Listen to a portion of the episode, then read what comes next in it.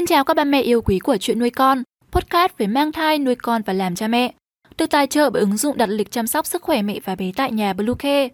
Mình là Bông Bi, hôm nay trong chuyên mục về mang thai, chúng mình hãy cùng nhau tìm hiểu về chủ đề 3 tháng cuối thai kỳ, mẹ cần lưu ý để mẹ tròn con vuông.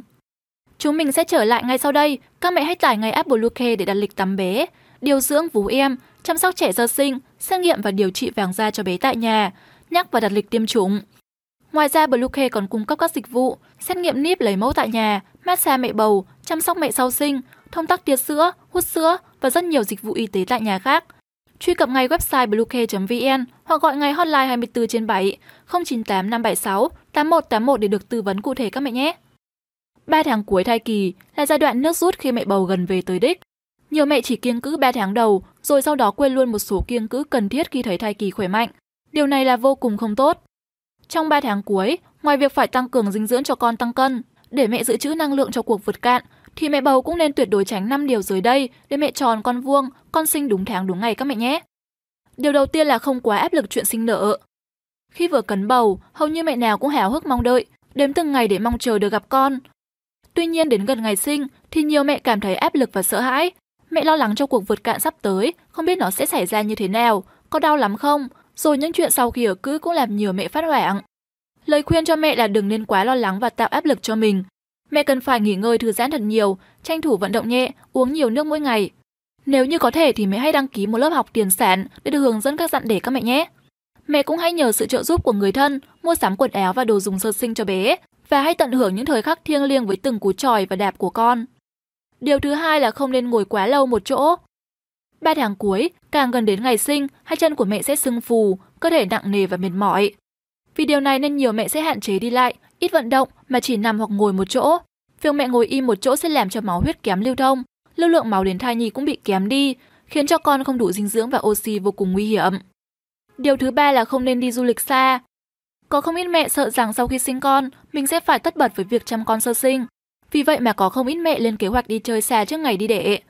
Tuy nhiên thì mẹ di chuyển đường xa có thể gây nhiều bất lợi cho con. Như dễ bị động thai, mẹ cũng có thể bất ngờ chuyển dạ trên đường. Vì vậy tốt hơn hết, mẹ nên đi du lịch trước khi có ý định mang thai hoặc sau khi sinh. Nếu muốn đi du lịch khi đã đến gần ngày sinh, mẹ cần đặc biệt hết sức cẩn thận khi đi đứng và ăn uống. Bên cạnh đó, mẹ cũng nên đề phòng bất trắc bằng cách tìm các bệnh viện gần nơi mình ở để có gì còn có thể trở tay kịp. Một điều nữa là mẹ không nên đến những bữa tiệc ồn ào. 3 tháng cuối là lúc thai nhi đã phát triển tương đối hoàn thiện các giác quan, thính giác của con cũng đã hoàn thiện. Nếu như mẹ đến những nơi đông đúc và ồn ào, có thể làm ảnh hưởng đến thính giác của em bé, khiến cho con chuyển động nhiều hơn, có thể xảy ra tình trạng dây rốn quấn cổ. Bên cạnh đó thì ở những bữa tiệc ồn ào đông đúc, mẹ cũng rất khó để tránh khỏi khói thuốc lá. Nếu như mẹ hít khói thuốc lá thụ động, sẽ làm ảnh hưởng nặng nề đến trí não của thai nhi. Điều cuối cùng là mẹ không nên ăn mặn. Nhiều mẹ bầu cảm thấy nhạt miệng nên thường thêm nhiều muối và nhiều mắm vào thức ăn mà không hề hay biết điều này lại vô cùng tai hại. Việc mẹ ăn mặn có thể dẫn đến nhiễm độc thai nghén, tăng nguy cơ phù nề và ứ nước. Mẹ cũng có thể đối mặt với tình trạng cao huyết áp, tiền sản giật, gây áp lực cho tim và còn ảnh hưởng đến sức khỏe thể chất và trí não của thai nhi. Sút cạn canxi khiến con sinh ra thấp lùn và cả thu chột IQ. Sau đây là những điều mẹ nên làm vào 3 tháng cuối thai kỳ. Mẹ nên nghỉ ngơi thật nhiều và thư giãn hợp lý. Khi nằm ngủ thì nên nằm nghiêng về bên trái. Tăng cường dinh dưỡng nuôi thai với các thực phẩm như trái cây, cá, rau củ quả và cũng đừng quên uống nhiều nước. Tiếp đến là mẹ hãy lên danh sách và mua sắm các vật dụng cho bé sơ sinh. Dành thời gian để nói chuyện với con trong bụng, cho con nghe nhạc hàng ngày. Đồng thời cũng thường xuyên tập luyện các bài tập nhẹ nhàng để chuẩn bị cho cuộc vượt cạn. Nếu có thể thì hãy tham gia các lớp học tiền sản và đừng quên khám thai theo lời dặn của bác sĩ. Đặc biệt là phải lưu ý theo dõi cử động của thai, để có vấn đề gì thì đến bệnh viện kịp thời. Và trên đây là những chia sẻ về những điều mẹ nên và không nên làm trong 3 tháng cuối thai kỳ. Hy vọng sẽ đem đến cho mẹ những thông tin hữu ích. Podcast hôm nay xin được phép khép lại tại đây. Chúc mẹ sẽ có một ngày thật vui vẻ. Xin chào và hẹn gặp lại!